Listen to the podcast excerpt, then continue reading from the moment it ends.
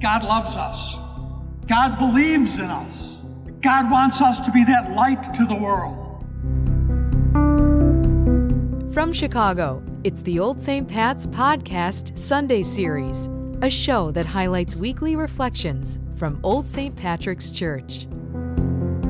Visible light is electromagnetic radiation within the portion of the electromagnetic spectrum that can be perceived by the human eye.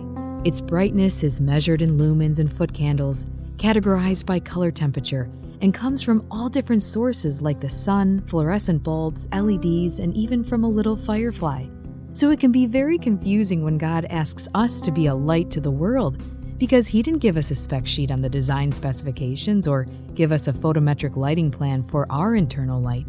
Thankfully, in today's episode, Father Cusick walks us through how we are able to shine a light into the darkness and brighten up our world. Father Hurley mentioned it was a year ago that the live stream Mass began here at 10 o'clock Chicago time. And those of us who preside at Mass would come out in those first 3-4 weeks. And it was a freak show, because there was nobody here. This is a place on Sunday. It's packed to the rafters, all the way back since the mid-'80s. Before the church was restored, the people restored it by their presence. Now, many of you who have connected with St. Pat's virtually, and you're out there again today on the other side of those two little cameras up here, you may never have been here. And there's a chance that those of you who have never come to Old St. Pat's in the flesh, sometime if you're in Chicago, you may wind up saying, you know, during that shutdown, I'd watch Mass occasionally or regularly on live stream from Old St. Pat's in Chicago. I think I'd like to stop by and see the place. Well, if you were to come here now, you'd think that it's a real trendy neighborhood, and in many ways it is. But there's some of us, maybe some who are here today, who remember it as anything but trendy. There was not a park across the street with a statue commemorating St. Pat's sister city in Ireland. Instead, there were 5 buildings, then all the way to a little parking area. And at the end of the first building here at Adams and Des Plaines was a shipping dock. And under the shipping dock was nighttime accommodations for those who were short on cash. As a matter of fact, the last of the flop houses, it was empty by then, was on the corner, next corner, Monroe in Des Plaines. Thank God it was empty by then. It was a rat hole, and people paid to sleep there. Disgusting. But that was the neighborhood. And once the rush hour was over, and people working east of the Chicago River would exit their buildings, get into their cars, get on the expressway, which is right behind this building, you could have slept every night in the middle of the street, Adams or Des Plaines, and there's a good guarantee you would not ever have been hit by a car. Nobody. Literally nobody came to this side of the river and this far next to the expressway. It was a terrible place. Old St. Pat's had a policeman outside on the corner. His beat was Des Plaines, Adams to Monroe. Translated, his beat was St. Patrick's Church. South side to north side, that was it. And there was another police officer in the rectory. Because the housekeeper was murdered in that rectory when this was the dregs of the city. Her name was Betty Walsh. Her sister Peg survived, wound up 6 hours in surgery, but she healed, returned, because this was her home, to wait on Father Steve O'Donnell, who was the aging pastor of Old St. Pat's. It was a tough place, and there was, like a year ago, nobody in this building. Father O'Donnell, many days, would celebrate Mass with no people. It was a tough place to be. It began to transform itself very slowly. And one of the transformations took place on the next street when the Illinois Institute of Technology opened a law school and a business school. And one day after daily Mass, I was standing at the bottom of the stairs, and a guy is walking with a stroller. There's a baby in the stroller, and I was probably more fascinated by the baby. There were no babies down here. There were no kids down here. And the only thing you would have in a stroller would be a bottle. So I'm looking at the kid, and I got talking to the dad. The dad is a PhD in law, or LD in law, whatever the proper terminology is, teaching law at the law school. There was nobody with a doctorate in law ever hanging around Desplaines Street, I guarantee you. Well, another day, oh, you'd get all kinds around here. And one day, the rectory doorbell rang. And the rectory in those days, the office part, was 2 doors down in what, when Father Wall got here, was an abandoned building. It was the convent. It was a terrible building. But he moved the offices over there. The bell rang, and I happened to be there, and I came up, and it was a lady, and she said, "Excuse me, Father, I need to go to confession." Exact quote. So I ushered her in, and we had a little room where the sisters once stayed with a few chairs, nothing matched. Sat down, and she immediately got up, went on her knees right next to the side of my chair. She said, "Father, I remember that we're supposed to say how long it was since our last confession. In all honesty, I have no idea. It's been a long, long, long time ago." So she began to enter into the darkness of her life. And as she began, I couldn't help but think, my language, certainly not hers. She had discovered, for some reason that day, a new moment of light. And that light revealed to her that day that it was time to enter into the darkness, because only in light can you really see what's in the dark and do something about it. So in no particular order, and in no particular dates or times, she laid out before me, the priest, a dark life. And while doing that on her knees, I could see tears coming down the sides of her eyes, across her cheeks, into her arms. She finished. Gave her absolution.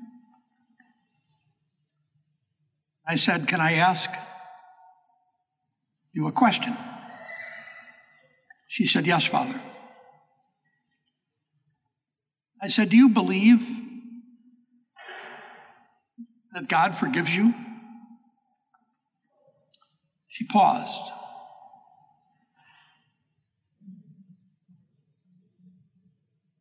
Yes, Father.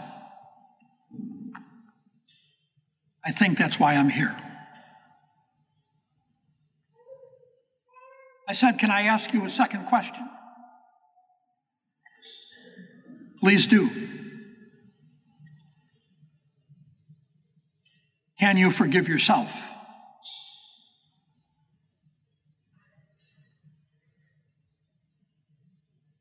There was a very long pause. Very long.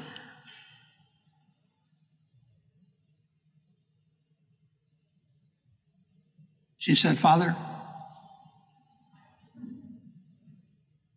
I'm not sure.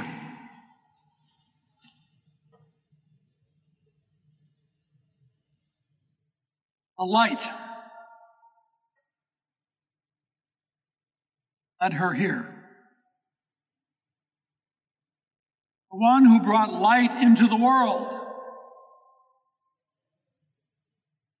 The son of the author of light in creation.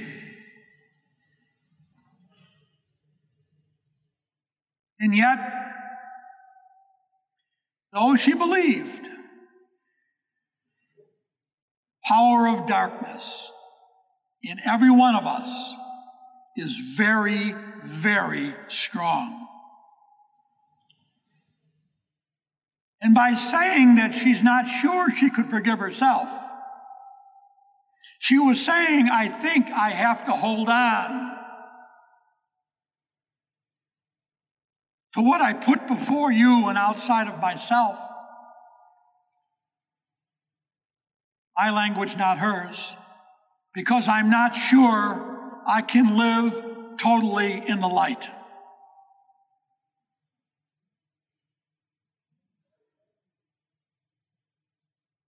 A light came into the world.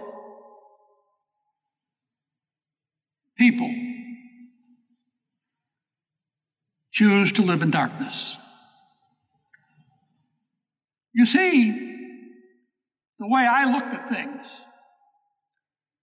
if she said, yes, I can forgive myself, there's another problem. Now you have to forgive everybody. Now the light that you accepted, that rids the world of darkness, now belongs to you and to me. And we have to be bearers of that light to everyone else. But if we choose to stay in darkness, we can choose to keep everyone else in darkness.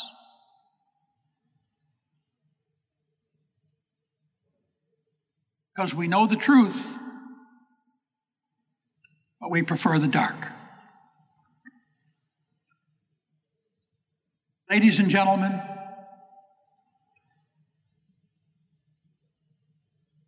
God does not condemn us.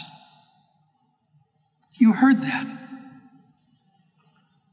God showers us with light. Showers us with so much light and so much love that he sent his son to show us how to live in the light, how to live in love, how to let go of the darkness, even the darkness that led to this. But what did the light show us in this? Faithfulness, love to the very end. No darkness. Oh, that's what the world can see. We have a God who believes in us. We can choose to live in the dark. We can choose to live in the light. I can't make that decision for you, and you cannot make it for me. It's between me, myself, and I. The human trinity over which we have almost total control.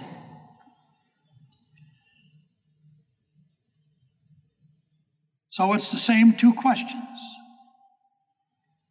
Do you believe that God's life shines on you, loves you, forgives you?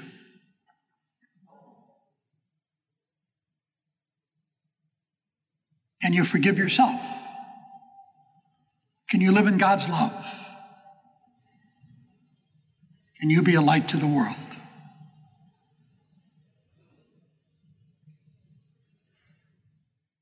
Three of you have to answer that. Me, myself, and I.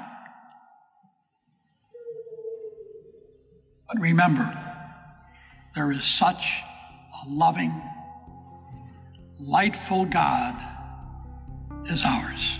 In the name of the Father, and of the Son, and of the Holy Spirit. Amen. Time now for announcements and events. Are you looking to dig a little deeper spiritually during this Lent? Then join us for the Beloved Retreat that will take place over Palm Sunday weekend from March 26th through the 28th. For the first time in 20 years, the event will be available via Zoom, so if you haven't been able to attend in person in the past, now's your chance to experience this beautiful retreat that will nourish your heart and soul. To register, visit bit.ly/belovedmarch2021. As part of our vision, the Racial Equity and Justice Initiative invites you to use this sacred time during Lent to educate, contemplate, and activate around the themes of racial equity. Week 1 through 4 of the Lenten Equity Resource can be accessed at oldstpats.org/REJI. Are you currently looking for a new job? Then you won't want to miss this special free retreat from the Career Transition Center titled Finding Work Without Losing Heart. For the past 25 years, the Finding Work Without Losing Heart retreat has helped many people find the purpose, encouragement, and hope they need to persevere in their search for meaningful work. This retreat welcomes people of all ages, work experience, and faith traditions. Content touches on the personal, emotional, and even the spiritual side of the job hunt. Participants gain perspective and resolve that will help them engage in the job search with hope and greater confidence in a positive outcome. The event takes place on Friday, March 19th and is virtual. While the event is free, participants must register by Thursday, March 18th at noon. For all the details and to register, visit ctcchicago.org. Thank you for listening to today's episode. The homily was originally given at the live stream Mass on Sunday, March 14, 2021, by Father John Cusick. For more information about all resources available, visit our website at oldstpats.org. To stay up to date with new episodes, please follow us on Spotify and Google Podcasts and the Old St. Pat's app. Find us on Twitter at Old St. Pat's and on Instagram at Old St. Pat's Chicago. I'm Kate Anderson. You've been listening to the Old St. Pat's Podcast.